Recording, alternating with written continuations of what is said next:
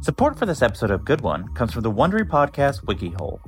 You know what a WikiHole is. We've all been there. You look up a certain celebrity, see how tall they are, and whether they've said anything cringe about vaccines. Before you know it, you're 10 minutes into reading about something called a toast sandwich. That's basically what it's like to listen to WikiHole, only funnier. Every episode is a new rabbit hole to explore with host D'Arcy Carden and her favorite comedian friends, loaded with unforgettable new information you'll literally never need to know. And that's why it's great. Follow WikiHole on the Wondery app or wherever you get your podcasts. You can listen to WikiHole ad-free by joining Wondery Plus in the Wondery app or on Apple Podcasts. Canva presents stories to keep you up at night. It was an ordinary workday until The Singapore presentation is at 3 a.m. the office was shocked. But That's when we sleep. Maya made it less scary with Canva. I'll just record my presentation so Singapore can watch it anytime. Record and present anytime with Canva presentations at canva.com. Designed for work.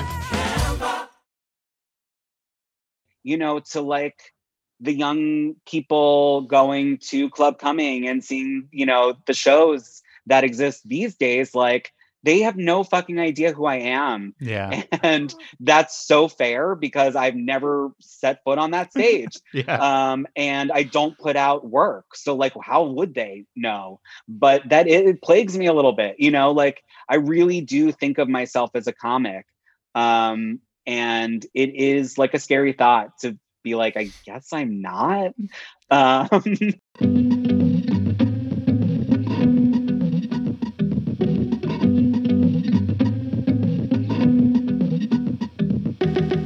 Hello and welcome to Good One, a podcast about jokes. I'm your host, Jesse David Fox. Each episode, a guest comes on to play a clip of one of their jokes and then discusses how, and more importantly, why they wrote it.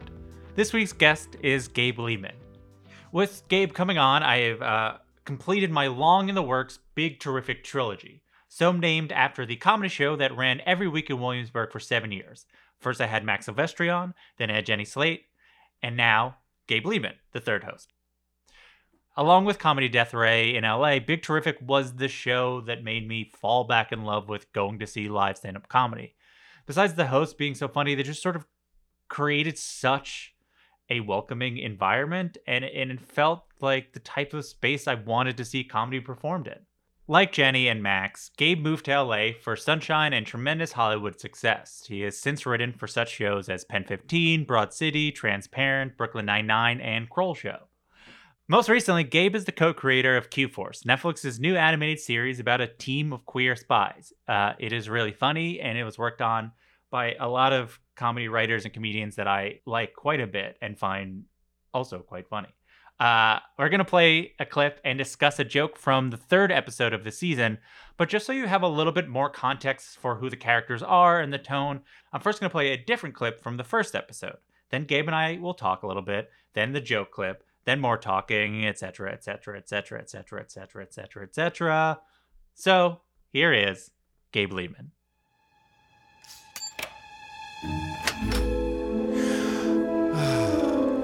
All right, squad, assemble. What's up, Mayor? I'll tell you what's up. It's the best day of the month for the best spies in the world. That's right, people. I'm talking check-in day. Up first, standing five foot eight, weighing in at, I want to say a strong 165. Bitch, I'm a dense 198, and I worked hard for every pound. Take it away, Agent Deb. Thank you very much. So I've been thinking, should our squad ever work a mission, Which we will, because we're the best. which we will because we're the best, how are we gonna get there? If you ask me, what this scrappy little spy squad needs is a super high tech, blow your fucking mind out your ass spy car. Oh my god, yes! Wow, that looks sturdy. Because it fucking is. The body is a 2006 Subaru Outback, and on the inside, it can drive, it can fly. Plus, it's preloaded with Tracy Chapman's entire discography, so you know it's a fast car. Who's Tracy Chapman? I think he's a senator. Deb, you're a fucking genius. And I'm a fucking genius for recruiting you. Say it again. No time, too excited. Genius number two, you're up. It's the Duchess of the Hack Pack. You. Our very own Dongle Goblin. That one's fine. I'm talking about Agent Stat, people. Show me what you got. I found that Malaysian plane everyone was looking for way back when. What? Oh my god, what are you saying? How did you even think to look there? Now, it's a check in time for our Master of Disguises. Wait, has anyone seen Twink? Would you like some chamomile, love, for your nerves? Thank you, Grandma Rose. Wait a minute, Grandma Rose is dead. Trampled to death 10 Black Fridays ago. Relax, boo boo. It's me. Check in day realness, bitch. I mean, boss, but also bitch. Because I love you, bitch. Twink. that was amazing and very triggering. As always, you guys have blown me away with your check ins. Now, to close out check in day with a bang, your boss, who'd never forget to floss, the best damn spy in the whole frickin' world, give it up for me! Mm. Ah. I added 3.6 centimeters to my vertical leap. That was my check in. Why is that paper towel dispenser texting us? Oh my god, this is it! The agency's taken notice of our progress and we're about to get our first case. They're actually cutting our budget again, another 15%. And now they're saying I have to reimburse them for this paper. Kill me. Oh, I forgot to tell you, I topped the printer out of fuel. That was going to be next month's check in. So I am here with Gabe Liedman. Thank you so much for joining me. Oh, it's my pleasure. I'm already having a blast. already, just from the introduction alone. Um, before we get into the specific joke, I feel like we should provide just some context for those who haven't watched the show yet. From what I understood, a while ago, Sean Hayes had the idea of just doing a gay James Bond. That's sort of that those three words next to each other.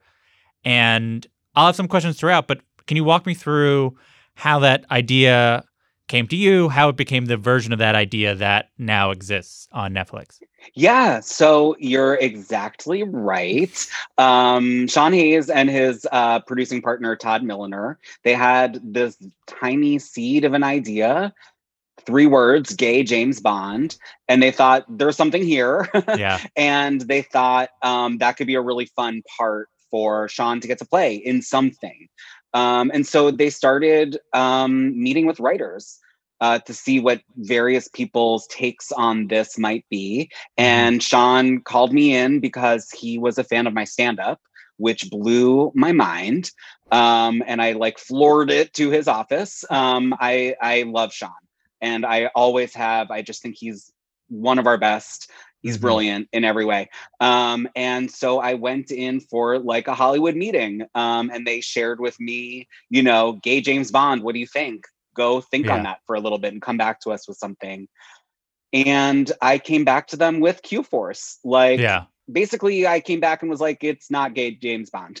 um, I, I was like, I don't think that there would ever be a gay James Bond in in in in any real reality. Mm-hmm. Like, even if our guy was had all the trappings of James Bond, if he was that skilled, that hot, that brilliant, in that world, he still might not get a shot. Yeah, yeah. Um, and that sort of like underdog take on it just seemed so much like richer to me um, and funnier, and just felt like, okay, here's a real possibility to tell a story. And then I also was like, we need to do this ensemble style. It can't just be like the story of one dude. That seems mm-hmm. boring. Yeah. Um, so it it became to me, it had to be the story of the squad, the whole squad, and kind of a more, I guess, Mission Impossible yeah, yeah. style take on it. And then once they um ag- agreed that you'd work together on it, you know, this you you've obviously you've been writing on a variety of shows. You've show ran Pen 15 and I imagine like you've had development deals along the way of certain ideas that were just yours. But how did you feel about if this was to work out that this would be a show that you were co-creating, which is obviously a different role? Like, what a beyond yeah, just sort of what were your feelings about this is going to be the show that's like oh co-created by Gabe Liedman. This is going to be a thing that I'm going to pour um, even more of myself into. I thought it seemed like a cool opportunity. Like the more I got to know Sean and Todd and also Mike Schur is involved. Yeah. He um, is an amazing television creator and was formerly one of my bosses at Brooklyn Nine Nine. So we had a, a relationship, and I knew I knew him um, and what he like brings, and it just seemed like kind of a once in a lifetime opportunity to work with a star I'm obsessed with um, and a producer who I know like has it, you know? Mhm. Like, so it was just a sort of like, you need to seize this opportunity um, with both hands and just floor it. Um, so yeah, it just felt like like an exciting thing. It felt Yeah. like and I'm also a really collaborative person. Like even my, you know, from my earliest days in comedy, like I wasn't standing at a mic by myself. I really like working with other people. I think it makes everything richer. So I'm not someone who shies away from collaboration. I, I run towards it. Did you have feelings, positive or, or, or, negative, about you would have your name on being an explicitly queer show, opposed to like a show that has gay characters and doing whatever, but a show that is about the idea of queerness in the year that you're doing it? You know, like I was probably thinking because like I was doing research when doing this, and you in on other podcasts you told the story of being on WTF, and he goes, "So Gabe, you know, what should we talk about?" He's like, "I don't know, I'm gay." Like, and yeah. and like obviously there's because there's always pressure from the industry to like, oh well, he's a gay comedian, he should do gay stuff. But like, I, I you know, and obviously that's all different. But I just want to know if you had thoughts about like what it means to embrace doing that as a sort of project. You know, it's it's interesting. Like I've had the opportunity, I've I've had the um, experiences of being like the only gay person in the room on projects, um, and I've had the experience of writing for straight shows that have queer side characters, um, and so um, this felt like a really like kind of freeing experience where it's sort of like you don't have to scrap day to day to try and insert that identity into an Mhm. existing thing like the whole house is gay the door is gay the roof is gay you know so it's like now just go in the house and make Yeah. a show Yeah. so it felt like really um yeah just kind of freeing it was almost like even though this is the queerest project i've ever like done um the queerness felt like yeah just sort of like the it felt almost background to Yeah. the actual writing because it just was there from the start it wasn't going anywhere so i didn't have to make room for it Yeah, it's like these. You wrote these characters, and the characters are essentially just speaking how the characters are doing. You're not like, well, what's a what's a gay joke we can have this person say? It's just like, what would this person say? Exactly. And like, okay, now they're in a relationship. What are, you know, like, I don't have to speak up to be like, well, that's not exactly what relationships are like for everybody. You know what I mean? Like, it just felt like, oh, you know, and also my co writers were queer. Yeah. Like, it was vast, vast, vast majority of the writers' room was some form of LGBTQ plus identity. Um, so it was there was like a nice sort of shorthand. We like got each other's references. There was not a lot of like educating going Yeah. on, which is awesome. once once you in what ways did you feel like you were able to make it a Gabe Liedman show? Like obviously it's a collaborative effort, but like especially when you were like, okay, I'm going to be working on this, I'm going to develop it. Like, were there certain things that you felt were these are things that I've always wanted to do. This reflects my point of view, and I want to make sure it's there at the sort of very beginning.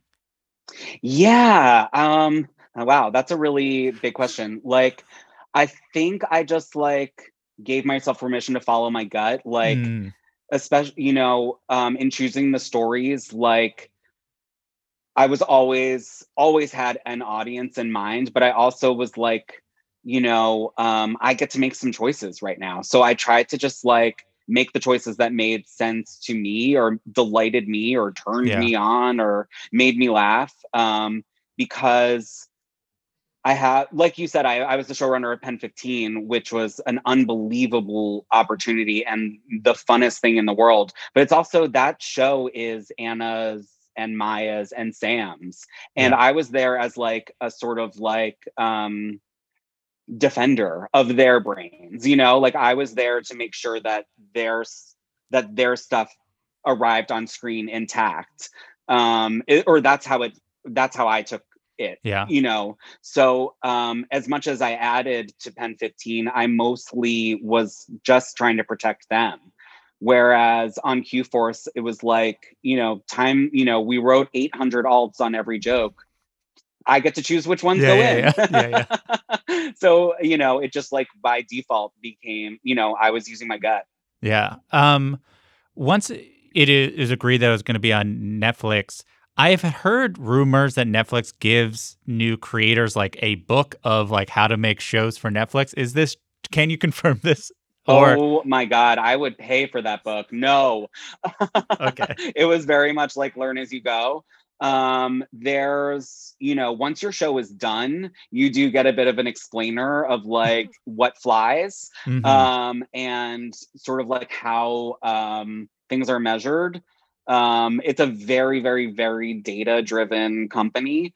So, you know, like when the show was written and edited and done, and it was like time to start thinking about what the opening titles are, there Mm. definitely was like a an Excel spreadsheet about like how many people turn off shows during the Got it. credits, you know? And it's like, well, I guess we're not going to do credits, you know? So it, there's definitely that. But yeah. go walking in, um, it felt like um, any any other network. Yeah. It's really when once the show's about to fly that you're like, oh, okay, there's a system here. Um, to to I think the other thing to know, I think for the, the Joker we'll be talking about is just sort of like who each character is, especially the main characters, and sort of why and how they fit into what whatever the the mission of the show is, beyond sort of just like you know being a funny show about sort of uh, espionage. But um, I'm gonna walk through each character, and you could talk about you know what decisions were made in terms of like forming who that person ended up being. Um and this is in order of how they appear in the scene. Uh so first is mary played by sean hayes Yes. So Mary, and this is true of like every character in the ensemble, I would say, is based on someone in Mm. my life. um, because that's like a way of me sort of like grounding it in a reality that at least makes sense to me. So um Agent Mary, very embarrassingly, is like pretty much based on me. Um, and you know, he's like he's he's the squad leader of this ragtag group who are doing something new for the first time Mm. and he thinks he knows everything and he doesn't. And that felt like me. That felt like Yeah. me showing up to the writers room on the first day being like i sold a show. I think i know what it is but i need your guys' help so badly. Um and you know sort of like thinking you can do it and then falling on your face. Yeah. But you can do it. You just have to get back up. And that felt like um so that's me yeah. That, that and and i put a lot of like my my experiences into agent mary.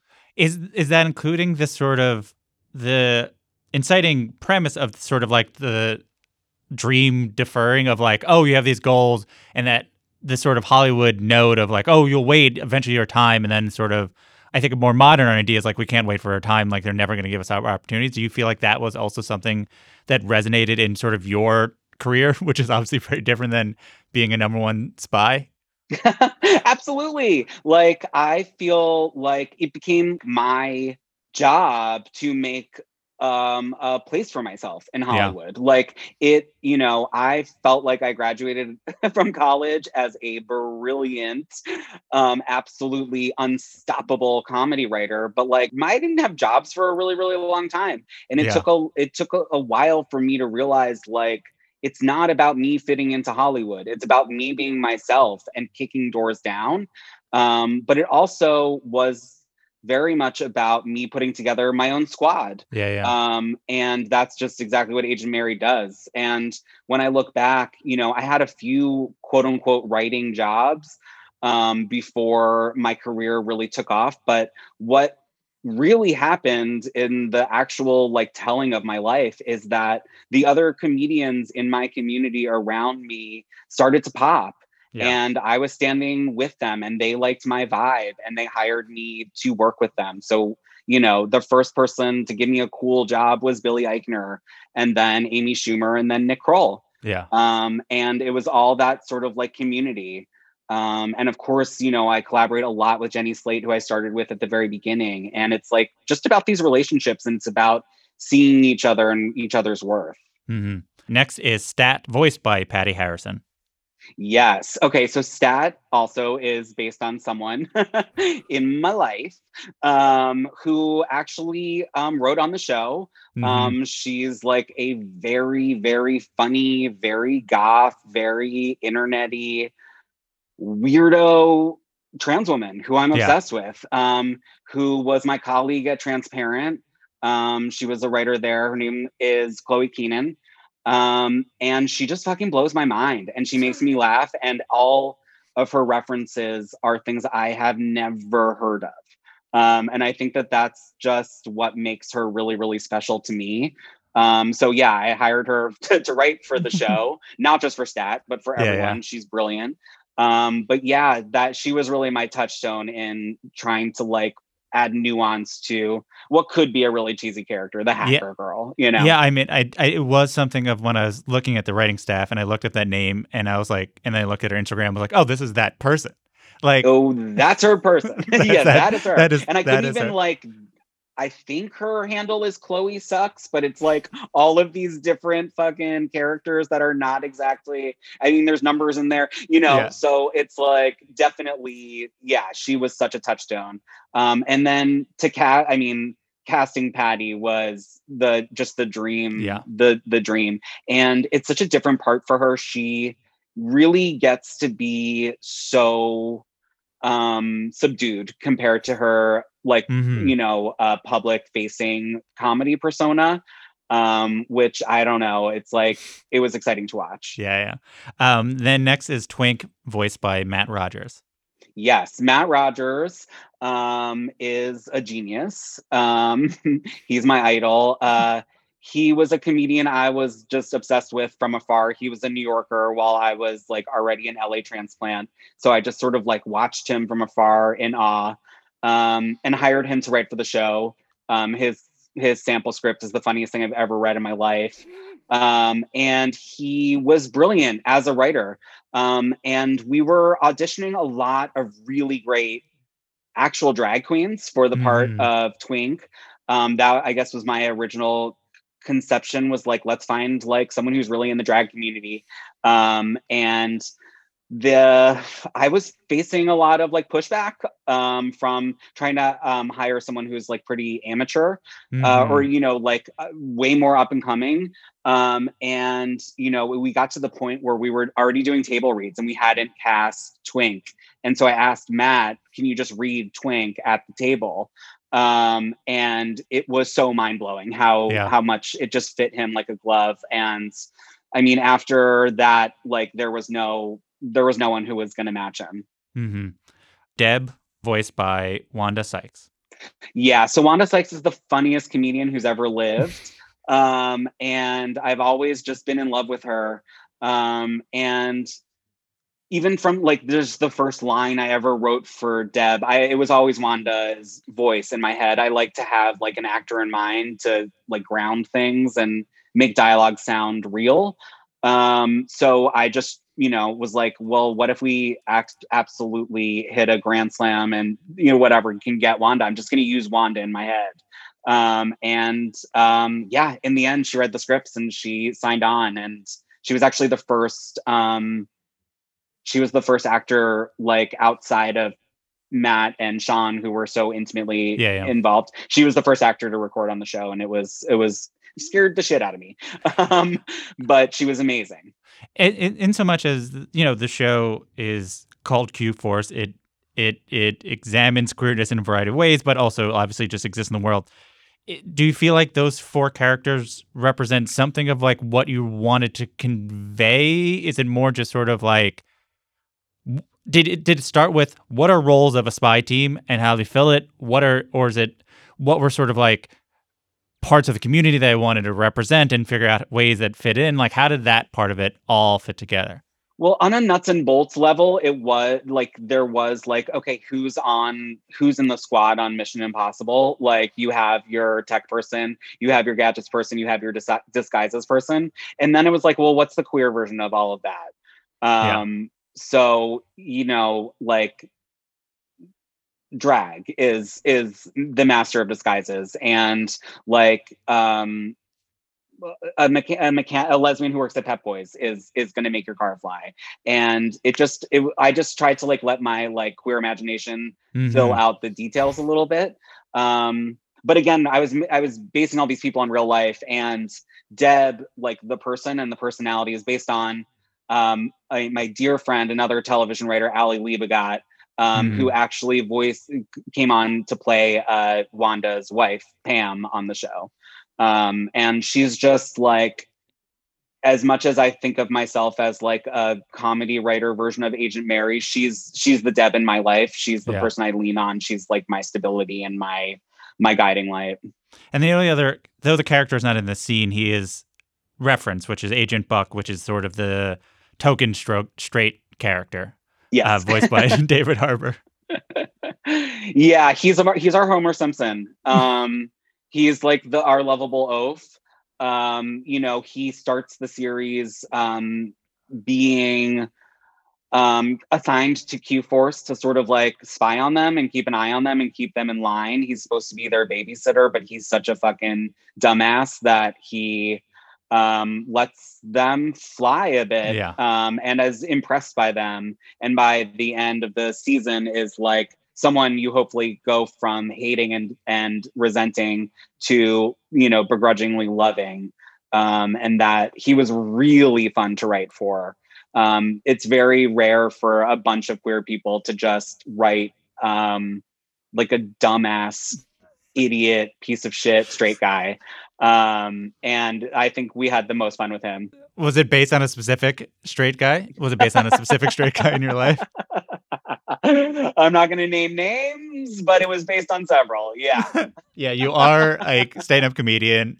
I'm sure there's plenty. i've i've been in some green rooms my friend Um. So the the other thing before uh, we should we'll play the clip right after the sentence, but um, this happens sort of towards the end of an episode. Is there anything you just want to explain before people know what is what these people are happening, so they know a little bit context of the scene um, before we play it? Yeah, so our main squad basically are incredibly skilled secret agents who are not given any cases by the spy agency because they're queer and they're thought of as like, you know, weak um, or non-reliable. So in the pilot, they go rogue and they prove themselves and they're like, I we deserve cases now. And the agency very begrudgingly starts to let them follow the trail of a case that they discovered themselves. Um, and without giving too much away, this is like r- not the climax of that story arc, but this is a big step along the way. Um, this is their first out of town real spy mission. And they're all having to do something new for the first time. Um, and the shit hits the fan. Um, and they need to race against the clock in a cool kind of action sequence. It's starting! I gotta get Agent Buck. Do you have to? Pretty sure the AIA has a lot more like him. I know. It's like who's doing their recruiting? Sean Cody? Right. But it's not like he'd save us. Well, we're not him. We're Q Force. And together, we are greater than the sum of our parts. The thing about being queer is the fact. Yeah, pride, chosen family, we get it. The bombs, bitch, let's go. Right, very good, Marianne. Um, in in general, how you know how was the show written? How do you run a room? Describe the what your room was like for this show. Um, the room, like on a staffing level, I tried to um, include as many people of like different backgrounds um, and different ages and different um, identities as possible, while still like obviously um, reading their work and being like, "You're an awesome writer." You know, it wasn't just sort of like filling seats Yeah. and, and kicking ticking boxes. Um, and I think that we put together an incredible staff. Um, and the way we ran the room was not too like not not very untraditional. Like we spent the first three weeks of the writers' room arcing out the season, saying like this is where it begins, this is where it ends. These are some major set pieces we're going to hit along the way. Let's just set up some tent pole, some guide poles and hit them, and sort of figuring out each character's like emotional arc for season one. Um, and then you get into the nitty gritty and you start actually breaking each episode one by one. And each writer and also all of the assistants got to take a crack at writing an episode, which is very cool of me if I Yeah. do say so myself. Um, and um, then once the first draft of a of a episode is written, um, it becomes kind of community property, Yeah. and um, the whole room kind of jumps in to revise the story, but also punch up all the jokes. Um, and that's the kind of life cycle of an episode.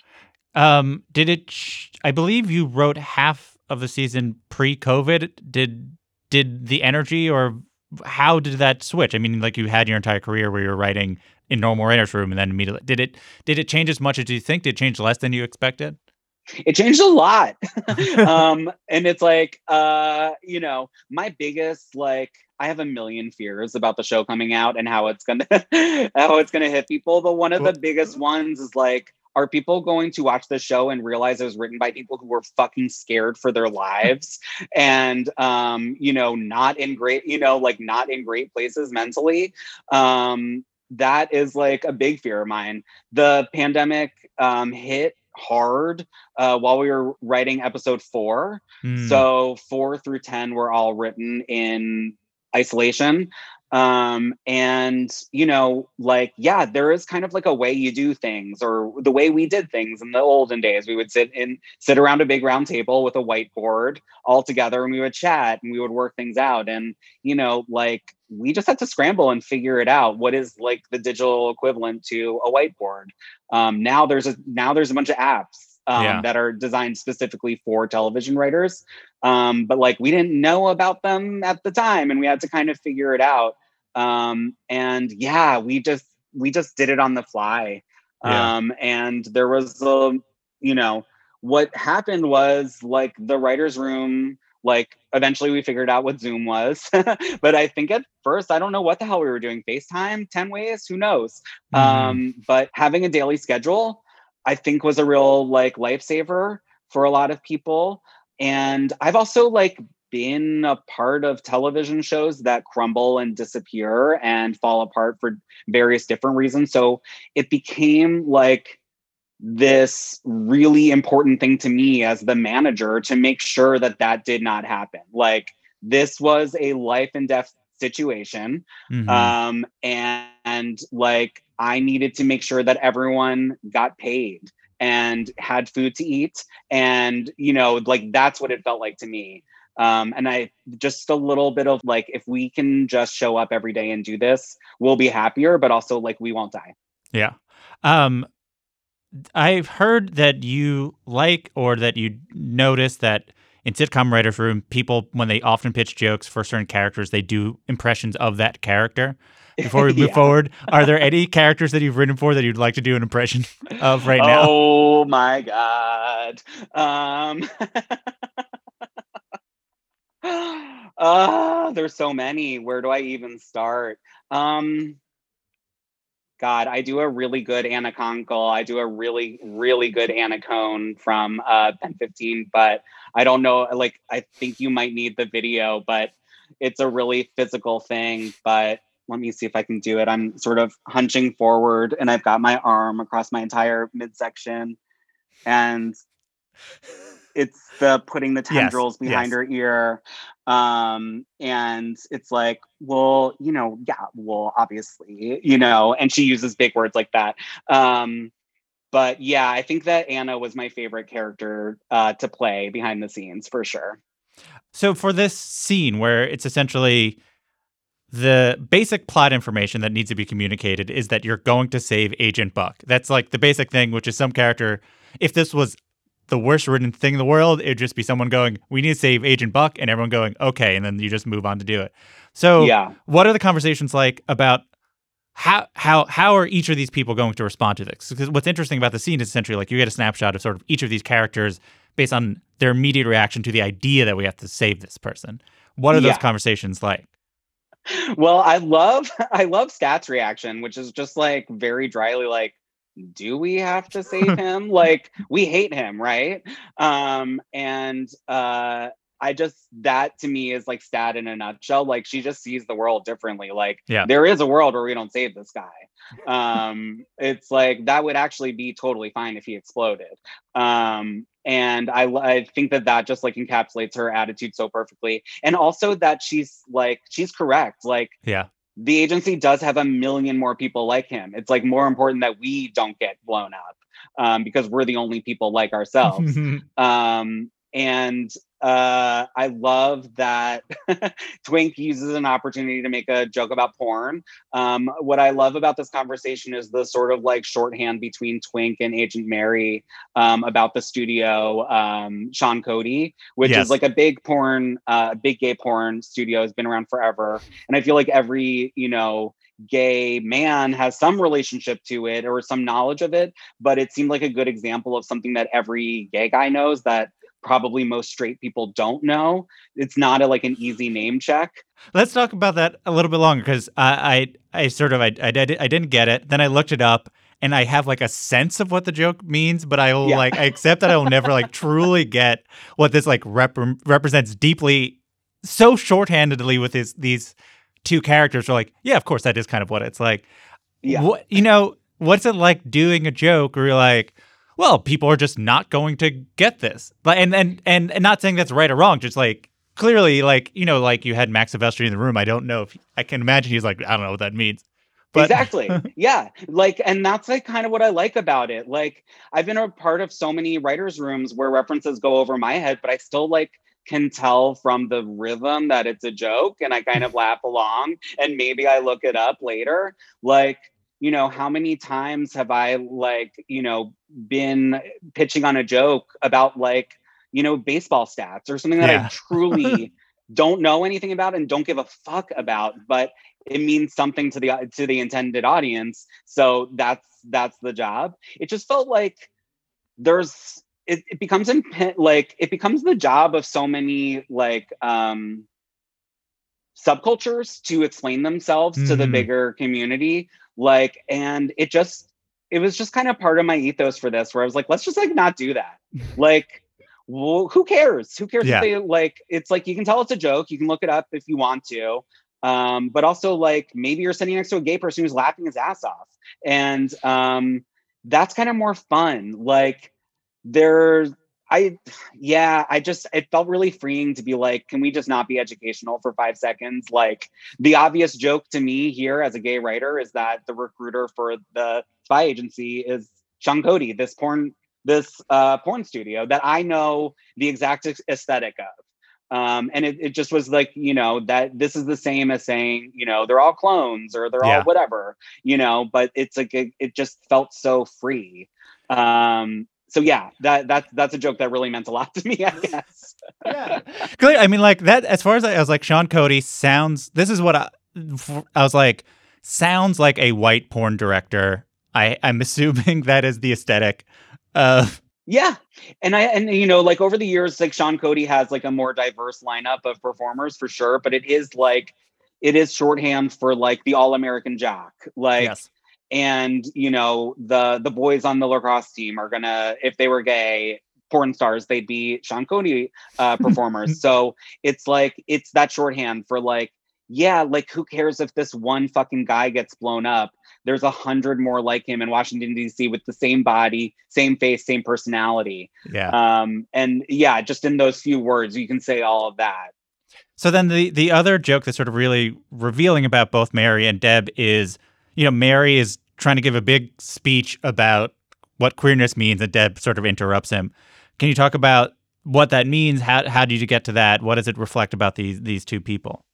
Well, I guess this is like a little bit back to that like queer entertainment. And this is not just queer entertainment, but this is like entertainment made by or for like a lot of subcultures like need have have needed over over time to like explain their terminology. And it I just wanted to create this moment where you think Sean Hayes is about to explain to a black lesbian the concept of what makes queerness special Yeah, yeah. and you know the idea of chosen family as if he fucking wrote for pose or whatever like it's not his speech to give so that was the sort of like i don't know kick in the ass i wanted to give that moment like that's what it that's I don't know, that's what it felt like to me writing this show. Like, am I really gonna stand here and be like, what it feels like to be trans is this? Because mm-hmm. it's like not my story to tell. It is several of the writers on the show's story to tell, but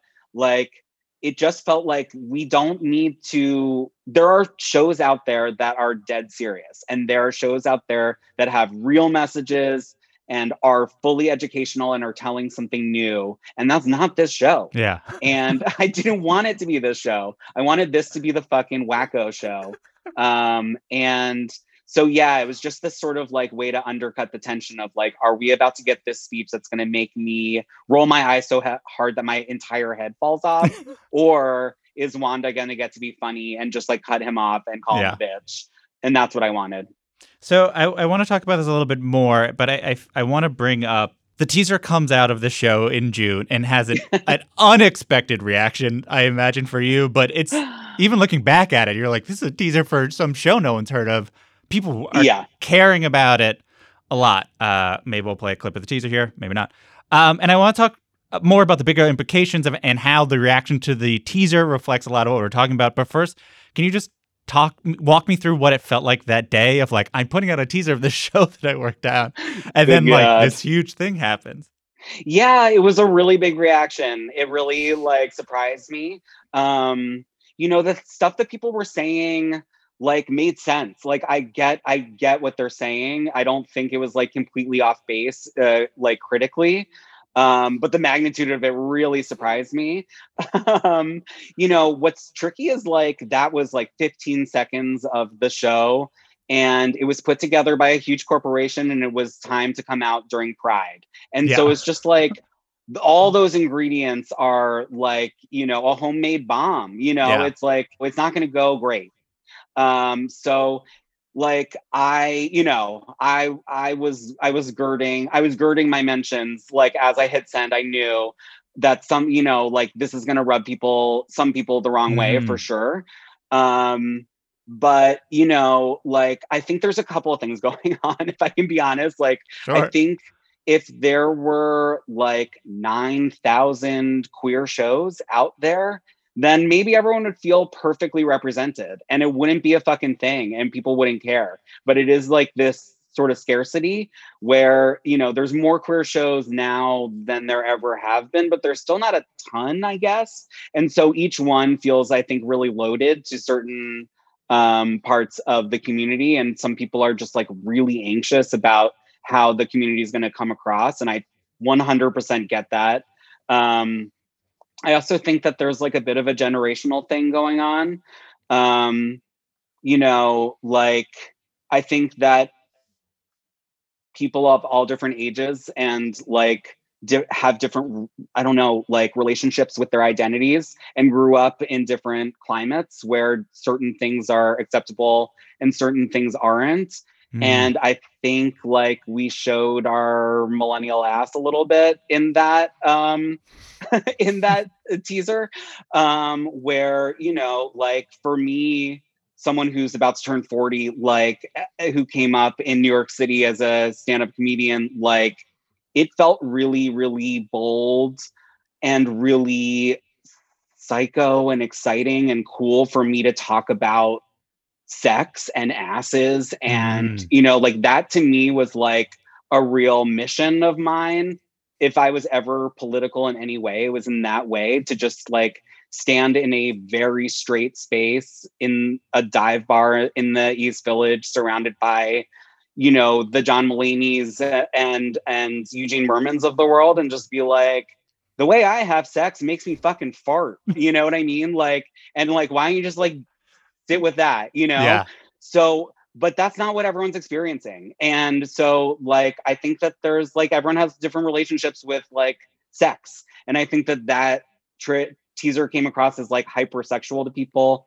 And the word stereotype was thrown around a lot um in the reaction to it. And um yeah you know like i was not trying to make something that was stereotypical like me and the team that worked on this show like we were trying to take elements of our queerness and our friends queerness and celebrate them. And, you know, if the joke's on anyone, it's on the bigots who Yeah. are not like looking to hear that. Um, so yeah, you know, like I just kind of took it in stride. I read a lot of comments, which I probably shouldn't have.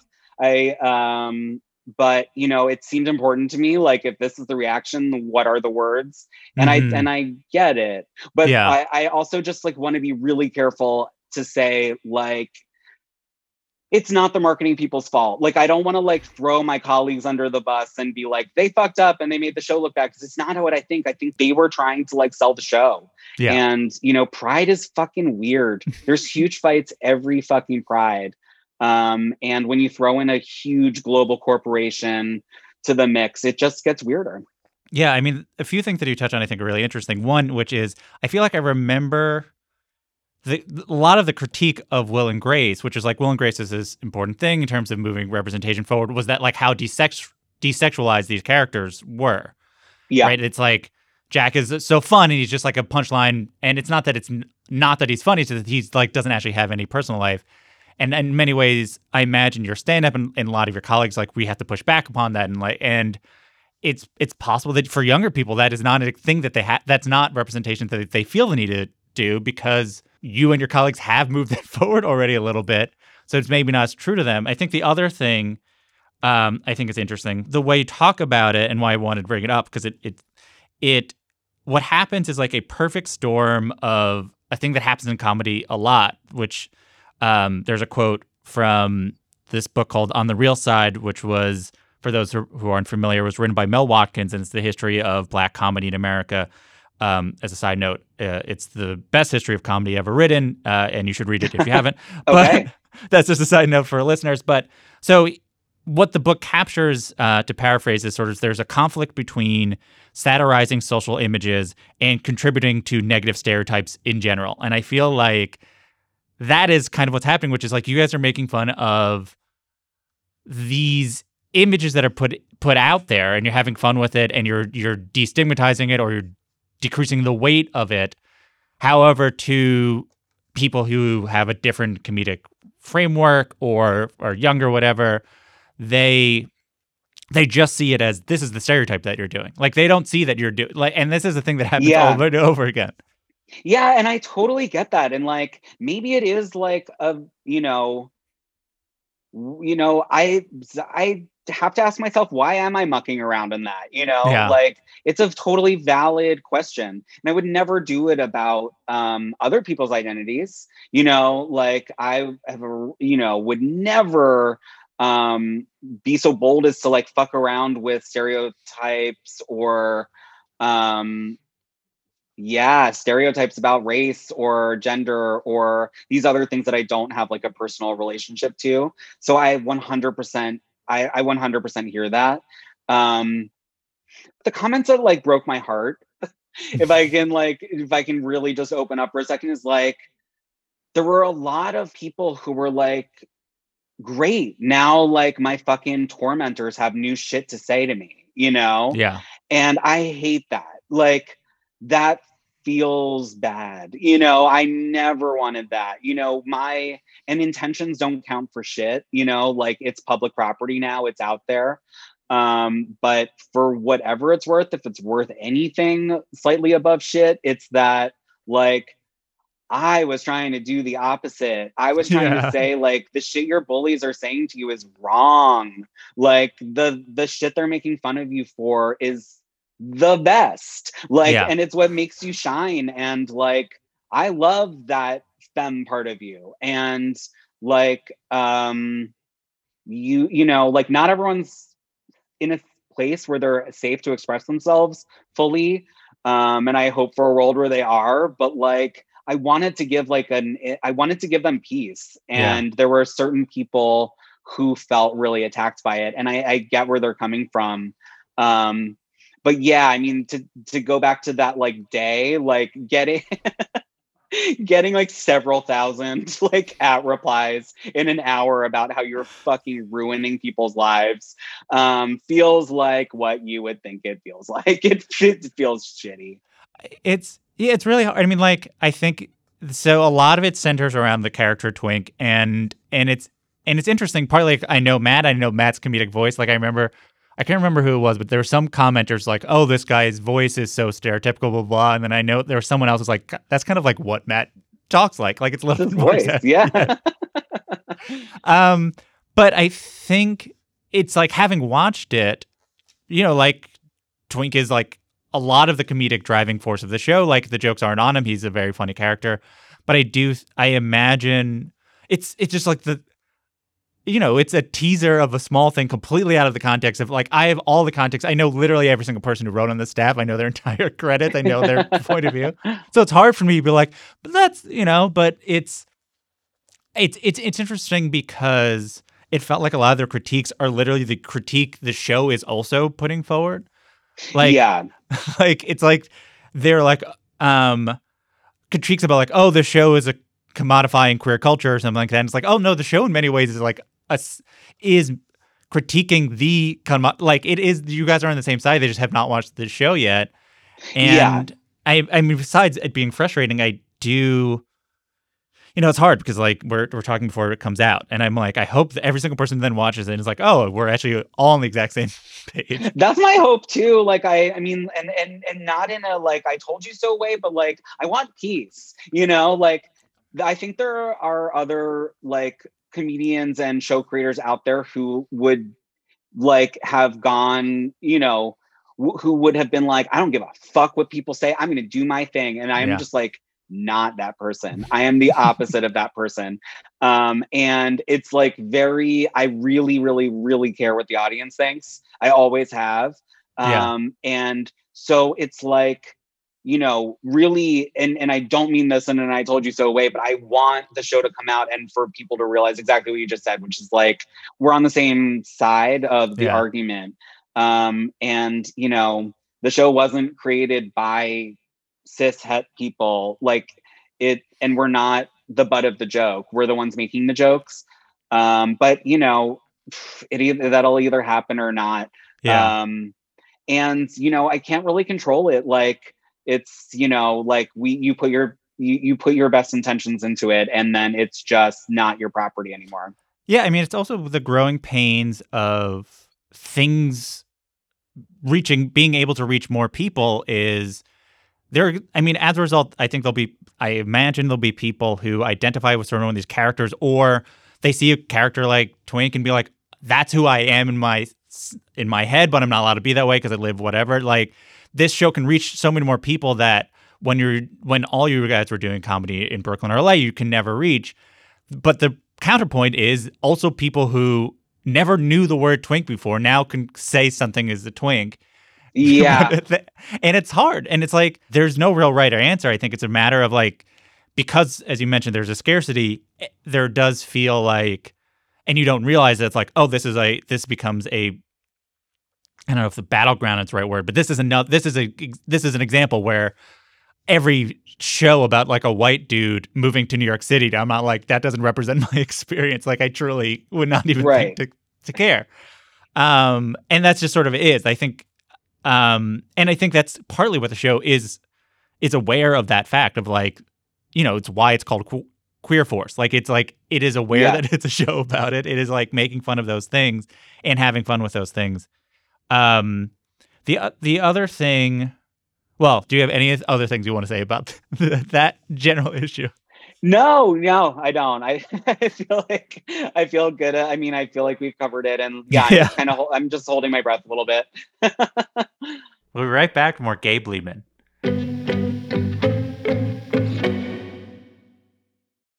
Support for this episode of Good One comes from the Wondery podcast WikiHole. Do you know when Crystal Pepsi was discontinued? Or what was in Al Capone's vault? Or which famous meteorologist is Lenny Kravitz's second cousin? If not, then you haven't spent enough time on Wikipedia. But that's okay, because you can learn it all on the new podcast WikiHole from Smartless Media. Discover the craziest rabbit holes in Wikipedia with host D'Arcy Carden and her favorite comedian friends as they bring the cyber frontier directly to your tympanic membrane. And if you listen to WikiHole, you'd learn that that's the sciencey term for eardrum. WikiHole is a hyperlink roller coaster, starting out on one Wikipedia page and then going from link to link to link to link to link careening through trivia, oddities, and unexpected connections until everyone wonders, how did we get here? Follow WikiHole on the Wondery app or wherever you get your podcasts. You can listen to WikiHole ad-free by joining Wondery Plus in the Wondery app or on Apple Podcasts. Canva presents unexplained appearances. It was an ordinary workday until. That presentation appeared out of thin air. Also, it's eerily on brand. Wait, did that agenda just write itself? Words appear, making this unexplainable case. Unexplainable? It's Canva's AI tools. I can generate slides and words in seconds. Really? the real mystery is why I'm only learning this now. Canva.com, designed for work.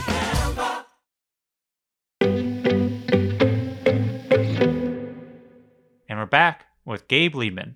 So, the other thing that this scene clearly indicates is this is a show with jokes, like a lot of jokes. Everyone talks in jokes. There's everyone's being funny all the time or most of the time. And you've worked in you know big comedy shows. If you reference Kroll Show and Inside Amy Schumer and Brooklyn Nine Nine, Broad City, but you also worked on Pen 15, which is sort of a, its own version of doing comedy, and then Transparent, which if we're not going to, this is not the place we're going to debate if that show was a comedy or not.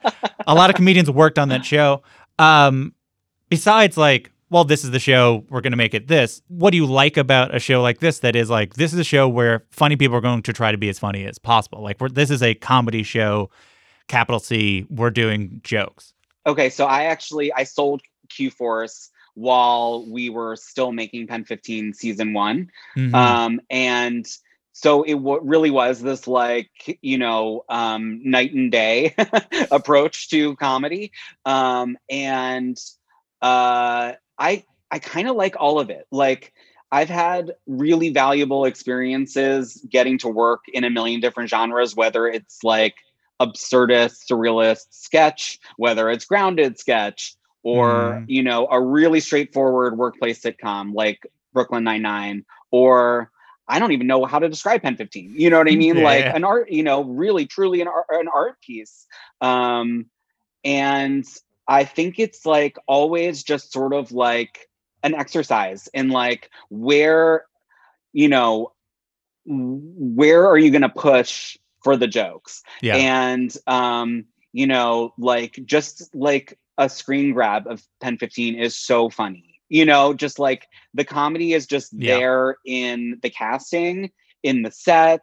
Um, it's there. And then so then you're like, well, also maybe the story's gonna be fucking sad.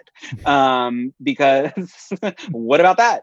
Yeah. Um, and uh, you know, so when we, you know, when I you know started making q force it felt like okay it's animated it's an action adventure show so to me that felt like we should have as many jokes as possible um because like I don't know how many like brilliant mysteries I have in me, you know. So it was almost like a practical thing where it's like, Yeah. yeah, I could probably do a twisty turny mystery that lasts, I don't know, 60 minutes and is like not that smart if you pay too much attention to it. So maybe we cram it with jokes. Um, and it just seemed like, yeah, this really heightened um really, really weird heightened world um Yeah. where characters are doing stuff that doesn't fully make sense and you know a real person couldn't exactly do so with that as the backdrop like let's cram it full of jokes um and also um you know working with sean hayes like i was you know um kind of raised by will and grace. Like Yeah. i i know it's aged in a in a certain way um but like i even have rewatched it um several times like the old the old run. And just like that the that the show began and lives in in the world of Sean like his performance as Jack is one of the funniest things I've ever seen. And like um so my you know like when I watch reruns of it um my husband uh, makes fun of me but like when he lands a joke I like under my breath I say Olympic level Olympic level and he's like you say that every fucking time but it is like he is really the most precise Mm. insanely studied performer to me. And so I was like, what am I? I'm going to do a dramedy with Sean Hayes. What a fucking waste of time. Who's going to watch an animated dramedy yeah. about a spy with Sean Hayes? I don't want like, you know, I don't want to yeah. watch like him play Don Draper or whatever. Like, I want him to be funny. And yeah. I want to surround him with people who can keep up or or go faster. Yeah, you know. So um, that it was really that. Yeah. Um. You. We, speaking of other shows, what did you learn from those specifically about being a boss and a creative driver of a show? Um, I learned a lot from bosses that I've had who were successful or unsuccessful in certain ways. Like when I stepped into the like boss role on Pen 15 and then again in Q Force, like one of the biggest takeaways that I had from former bosses was like the whole vibe is on your shoulders. Yeah. Like the morale and the vibe are all up to you. So like yes, you have a ton of work to do and a million decisions to make and really scary deadlines, but like if you're in a mood about it or if you are so freaked out about it that you can't make decisions, then like your writers can't do anything. Yeah. Like there is not a worse feeling in the world than trying to like dig your fucking boss out of a hole or calm them down to the point where they can just choose from the three things that you've spent your like days and nights like crafting for them you know? So like vibe vibe is one of the biggest things um and morale. And you know creating a space where everyone feels like they're in the mood to do good work because you're not going to like get funny jokes out of people who are fucking miserable. Yeah. Um, and then, of course, you know, when we went into lockdown and stuff, like that became pep talks and it became like emotional check ins and it became like really taking care of people. Like it just became just as important to me as like actually writing the show. I was like, you know, if it comes down to it, like I'll just fucking write the show myself at dawn. Yeah. Um, b- before I will drag everyone else through my horrors. Yeah. Um, so that was that was a huge, huge takeaway for me. Um, just the sort of social aspects of like management. Yeah. you know, I when I was thinking about being that, I was thinking uh, of being a boss and creating a, a, room and facilitating people being funny. I was, I was thinking about the sort of the, the the broader idea of creating spaces. And I want to talk a little bit about Big Terrific, which was a weekly comedy show in Williamsburg at a variety of venues that you hosted with Jenny Slate and Max Silvestri. Uh, this was the show that I went to most often. Like it is when I think of like the weekly comedy show that I think of it as Big Terrific and Yay. a variety of its incarnations. Um, w- you know what what what defined it for you? Like you know you talk about vibe, and I feel like vibe is like a, a weird, yeah, particularly important thing for your comedy. What what defined Big Terrific? What what defined the vibe you're going for? And what do you feel like how it informed the point of view you have even going forward in your comedic work that's not hosting that show? Right. Like, I mean, I think if you were to ask like audience members, like or potential audience members, like, what do you hate about stand-up comedy? It would be like when the comedian picks on me from the stage, you know, and like being called out or, yeah. um, you know, what a comic would call crowd work. Like, I think if you were to ask most people, like that's their fucking nightmare. And that's what keeps them from going to comedy shows. Like the idea yeah. that like suddenly it'll turn on them. So that was like this big rule that we had amongst me and Jenny and Max was like, let's just never pick on the audience. Like, this is our show. We'll have the mic. It's not about like shutting down hecklers or doing doing whatever. Like, let's just put on a show. Yeah. Um, and so I think that that was really important, and I think that that's what like kept people comfy um, to come and see what was probably like pretty edgy comedy at the time. Um, and uh, just knowing that we were never going to like turn the lights on them. Mm-hmm. Um, and also like the fact that the three of us were and are still are very very close friends who like actually have a relationship with each other um, i think that that's something that like kind of bled into the night. Like i think that was probably palpable how much we liked each other and we would sit like in in a in a spot off stage that was very visible and like laugh at each other's jokes um and you know give each other really warm like intros um and then for like the guest comics there were like people that we admired and like Yeah.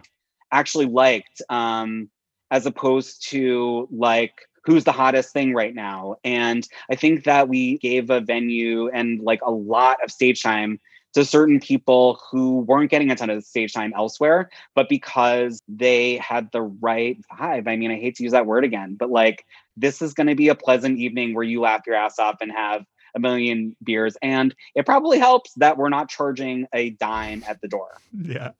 The thing that, you know, not to reignite reignite the sort of club versus alternative comedy wars of a decade ago that truly no one cares about anymore but me, but you know, I remember so distinctly at that time like Bill Burr complaining it's like comedy's too easy to do now. It's too audiences are too inviting.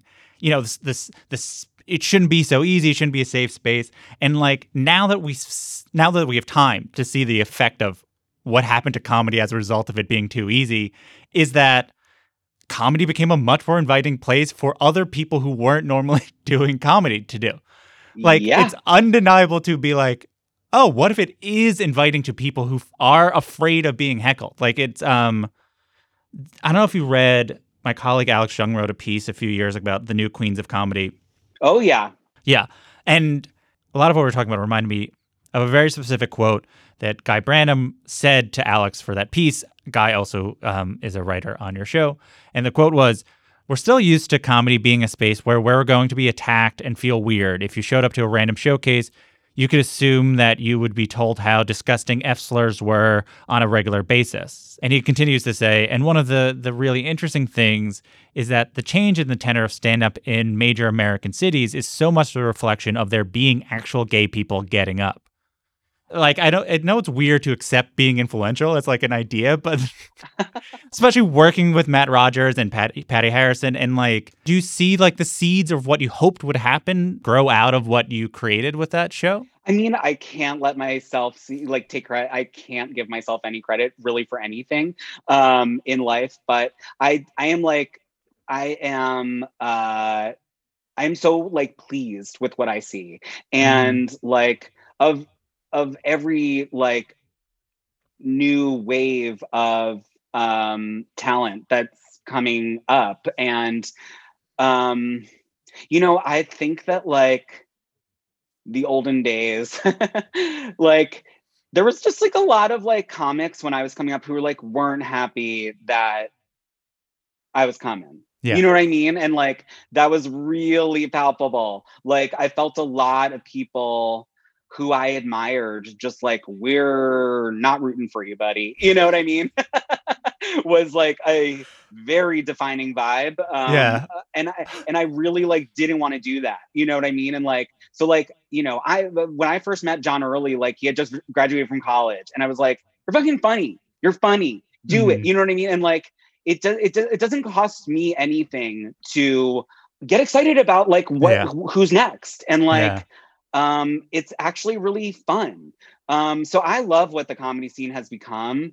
I don't bemoan like uh front facing camera videos. Like it's an art form. Yeah. clearly people there are certain people who are incredible at it you know? And then that's the funniest thing that they can do. And it's really really fucking funny. So like Yeah. i just like really make it like an exercise but i also mean it but i'm also trying a little bit but i mean Yeah. it would to just be like excited about what's next and Yeah. like i don't close the door behind me like what's the point they're coming Yeah. anyway so like I, you know, there's just like a lot of feelings, a lot of vibes, and a lot of like, yeah, sentiments that I got coming up. You're gonna wear that on stage. Like, I'm just not gonna like be that person, and I never will be. Yeah.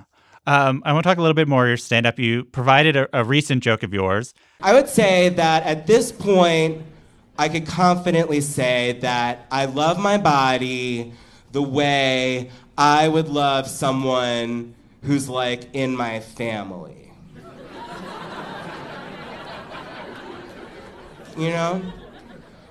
Like, would change everything about it if I could.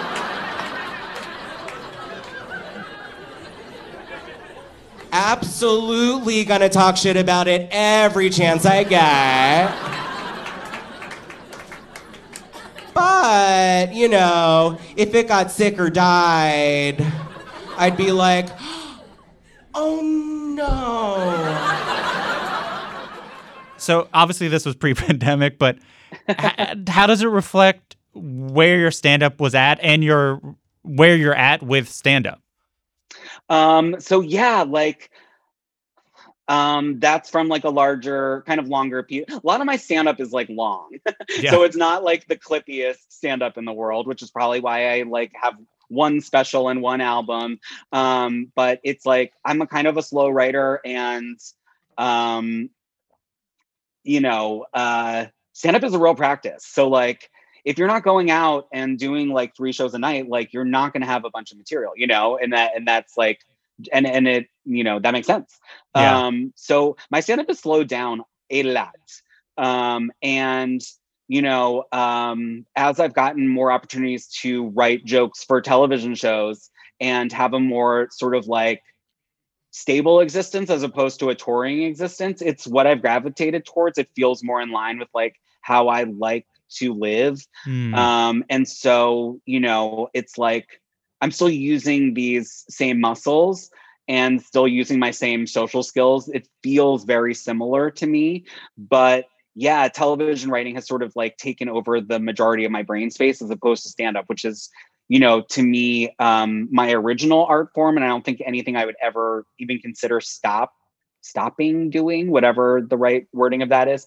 Um but uh yeah it has slowed down considerably and my stand-up writing has slowed down as a result for sure I feel like you, you always would write somewhat sl- like as a person who would go to Big Terrific a lot. I feel like part of what was fun was that like yes, you'd write slowly, but it was sort of like because often Big Terrific was the main place you're performing. It was like your your stand up is such a reflection of those shows. Even when I was listening back to your album, preparing for this, I'm like, this is feels like being there. Like I know Yeah. the cadences, and it, it it's like it's hard to describe because it's like the terroir of your comedy, but there is a feeling of like this is the pacing that that show felt. I don't. and It's yeah and it's it, it i mean i love that i love that you just said terroir um that my heart is racing um I yeah, it's like I always wrote my stand up really organically. It's there was a little bit of improv. It would be like a seed of improvisation would lead to like greater thoughts, and then a lot of public workshopping. um, and you know, it was very very rare for me to like just write a joke in isolation, write it in a notebook, and then try Mhm. it out on stage. It just didn't like. It's not how my brain worked. Um, so this latest you know movement of stand up um is it's like I'll sort of like choose an aspect about myself that I'm like I'm ready to talk about this now. Mhm. So like whether it was my sexuality or um my place in the world socially um like the thing I was exploring from this clip which was like right before the pandemic um was my body. Um, Yeah. and like I've always been fat my whole life. And it was always something that I fucking hated about myself. And I would work on. And I've had like different, you know, stages of, di- you know, I've had, I've been different weights, but I've always Mhm. been like a degree of fat at all times. And, it, you know, it's sort of like haunted by that and tortured by that and done, you know, various degrees of insane things to try and like rid it from my life. Um, but, you know, I think just like you know acceptance of queerness out in the world like acceptance of fatness is something Yeah. that is like um happening. And people are talking about their bodies and there's fat acceptance and there's body love and um, all these really crucial wonderful life-saving movements out there socially right now. And i was like why aren't i feeling it about myself where i can love everyone else's body but i still can't love my own um so it was like that just seemed like this massive thing to try and take on um as a stand-up joke it seemed like i would get like a lot out of it so i just like Yeah. kind of dove in and the clip he played is like basically the punchline um of that larger thing of you know like I'm, I'm making baby steps towards like loving myself, but I still don't. I love myself, you know, to this degree, basically. Um, the you know the the pandemic obviously swayed this for a lot of people, as a lot of people could not perform stand up comedy. But in general, as you spend more and more time as a writer, do you um do you worry about or do you consider do you wrestle with like uh, like are you a comedian? Is if you're writing full time is that a, what a comedian does? Is you know like does that title mean something to you? Do you feel like you can be a comedian who just writes shows and what does that mean? You know is like is this the thing that you think about I think about it so much that it's embarrassing. and like a thought I wish I could like chop out of my head, but won't go anywhere is like, there are so many like young comedy fans out there who have no idea that I'm a comedian. Mm. And like, it's such a big part of how I see myself. But, you know, to like, the young people going to club coming and seeing you know the shows that exist these days like they have no fucking idea who I am. Yeah. And that's so fair because I've never set foot on that stage. yeah. Um, and I don't put out work. So like how would they know? But that it, it plagues me a little bit, you know, like I really do think of myself as a comic. Um, and it is like a scary thought to be like, I guess I'm not. Um, but yeah, so like occasionally, like I dust it off. I make sure to like, you know, get to Largo and you know local venues here. That clip you played was from Denver. Like a little, you know, I like Mm. I opened up for Jenny Slate on a couple of tour dates when I when I had like the availability and um, you know, uh, it felt good to flex that muscle again and it's just weird. It is a really big part of like my self identity, but I don't think it is a big part of my public identity anymore. And Yeah. it, it doesn't, it feels weird. Yeah, I mean, I think a lot of comedians are probably wondering, like, I don't know, like, because opportunity now there's more opportunities than there were for the previous generation of stand-ups where like all I can be is a stand-up. I can't imagine doing anything else. If I do a TV show, it has to feed into my stand-up. And now like because of what we we grew up in the 90s where like Jerry Seinfeld did a TV show, he didn't do stand-up on the TV show, but everyone assumed, you know, like it was just built into Yeah. his career. I do think we are moving towards a broader definition of what comedian means. Like, I don't know, like, I feel like there was a period where Nick Kroll was just acting and doing that show and wasn't doing stand up as much, but people were like, well, he's not a comedian anymore. I think, Right. but I can imagine while you're living your life, I'm like, I haven't done stand up in three years. Does that still count? Um, yeah, I don't know. I mean, I think this is a comedy show. You know, there's still jokes. You're writing jokes for a living. I'm writing jokes. Yeah, Yeah, that's yeah. the thing. And like, uh, like I know, like, because I can feel my brain. Like I'm doing what I was always doing, Mm. and like the way you pitch jokes is you. I mean, I'm performing for an audience of ten. You know what Yeah. I mean? Um, and it's like that's how you know when a joke lands is when you get an audience reaction. It's the same. It's the exact same. Um, but it's comfier it's during the day, which is huge for me. I'm not a night person. That was always my greatest struggle as a stand-up comic. Um, and yeah, writing for TV, like I can get up really early and I Yeah. can go to a regular job that where the sun's up. And when the sun goes down, I can be comfy. Mm-hmm. One of my favorite jokes of your jokes is, um, and I feel like was a signature joke of, um, I can't remember the setup, but the punchline was when Netflix realizes you're gay. It's Oh, like, yeah. and there is something of when I look back at that joke, and the entire thing is Netflix recommending you shows that are movies and everything where it's straight characters interacting with each other, and the, there doesn't. it's there's a certain amount of full circleness of like if Netflix now realizes you're gay, it probably will recommend this show.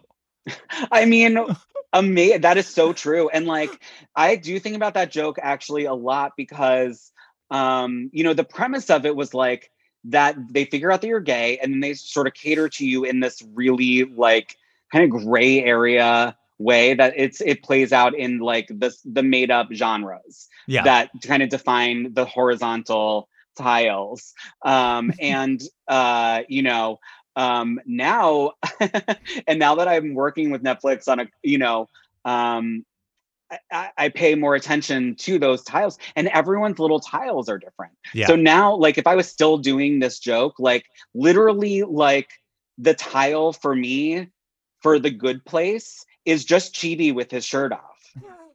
And I guarantee you that's not your tile. I bet yours is Eleanor making like a quirky face or you know what I mean? I'm It- gonna look, but that was a little bit yes, please. And you can imagine my fucking thing for Lucifer, just nude and male nudity. And it's and it like it it has nothing to do with the show. And so now working with Netflix, I know that every show has like 20 tiles. And it is like this like insidious AI that has you pegged a certain way. Um, do you approve the tiles of your show? Like, is it a meeting that you're a part of, or is it ultimately, um, I mean, mysterious... they show them to you, but the you know the implication is like this is fine, right? Um, because there's also just like yeah, there's like there's like 20 to 30 of them. So there was a couple where I was like, please don't use that. Basically, like there were you know maybe 20 versions, and I don't think like there was like one, you know, like barely any of them had um stat or deb on Yeah. them. And I'm like, you know, like this is kind of how that happens, guys. Um, so Yeah, this, and they were they this were is really the quick- thing that people are like. There's only two white gay guys on this show, and they yeah, yeah. Um, so yeah, there was like issues like that where I spoke up and they were very, very receptive to it. Um, um, but yeah. uh, my good place is Kristen Bell going like a little quirky look, and Ted Danson looking very stern at her. I fucking called it. I said it would be Eleanor giving a quirky look. Yeah, it's not like my new girl is just two of the guys, two of the bros laughing at each other. this is like truly embarrassing. Uh, but anyway, we talked about how complicated the burden of representation. Do you feel? Does part of you also feel excited that like, oh, there's going to the me of 12 years ago maybe couldn't tell this joke the same way, partly because you know I'll be recommended this show that does adhere to like my idea of like what queer entertainment should look like. I'm hopeful. Like, yeah, it's definitely like I am at, you know, like I do think about like 18 year old stoned ass Gabe who, you know, um discovered uh Strangers with Candy, you know, on VHS at Kim's video. Um, like I want him to find Q Force and be like, whoa, you know, like feel represented, feel entertained. Um, yeah, I, I I am hopeful for that. Um, I'm I'm so curious who's going to get served up Q Force in their in their algorithm. I really, I honestly don't know. Is it going to be fans of Big Mouth because it's adult entertainment? Is it going to be? Yeah, I have no idea. Yeah, I th- that's what I was like. Oh, I think it'll be an extension of Big Mouth. It, it because Netflix is its own thing. I'm like, partly people are like, oh, this is like Big Mouth. Like it's like even though like the animation is completely different, they're just like, yeah.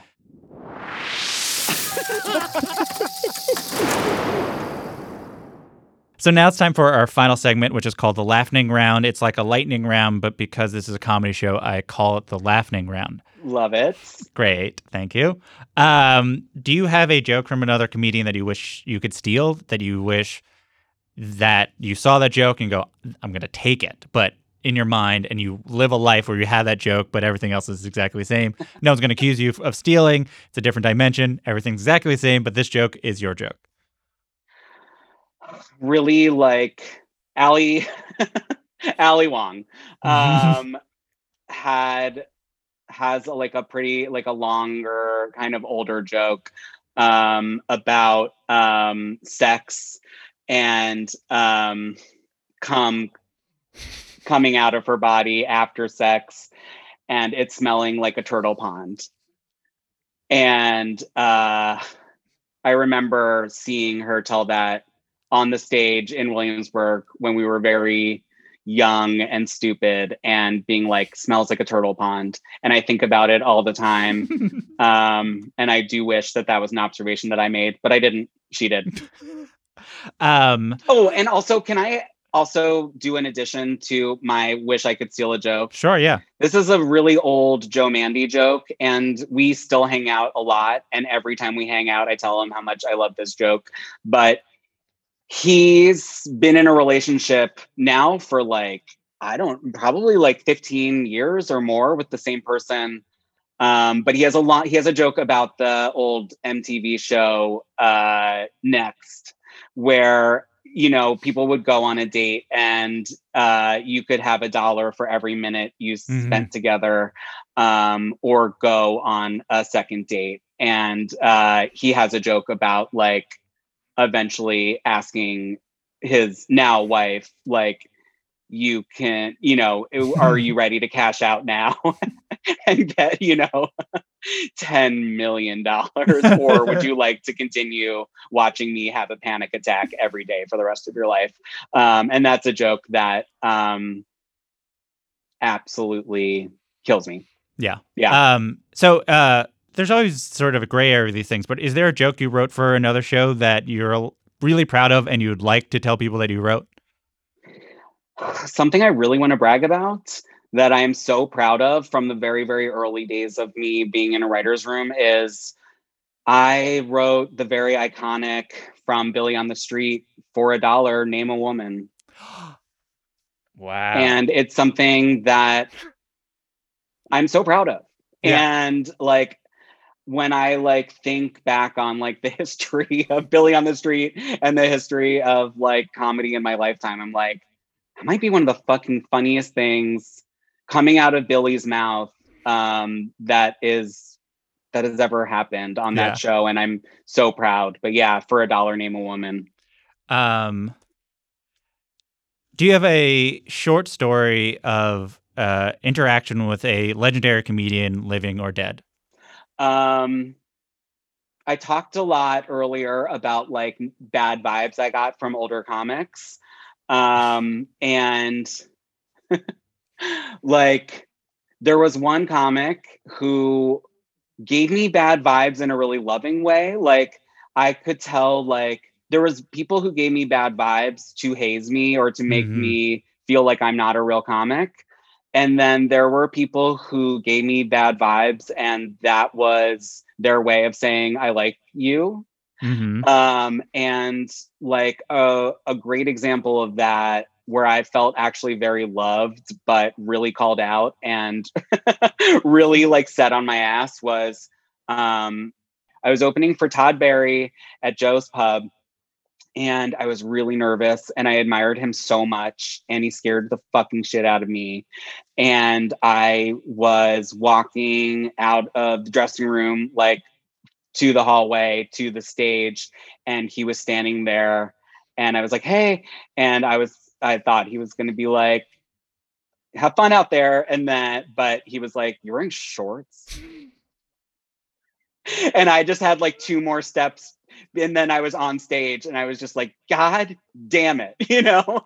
But it also was like, it felt like a weird hug. Like, Yeah. because I was like, this is how this fucked up guy is saying good luck. And it's like, I think about that moment a lot. And it really like felt weirdly good. It was I like, you're wearing shorts? Though I don't think I remember you wearing shorts a lot to perform, I do feel like anytime I, I feel like you were the first comedian I remember see, wearing shorts to perform.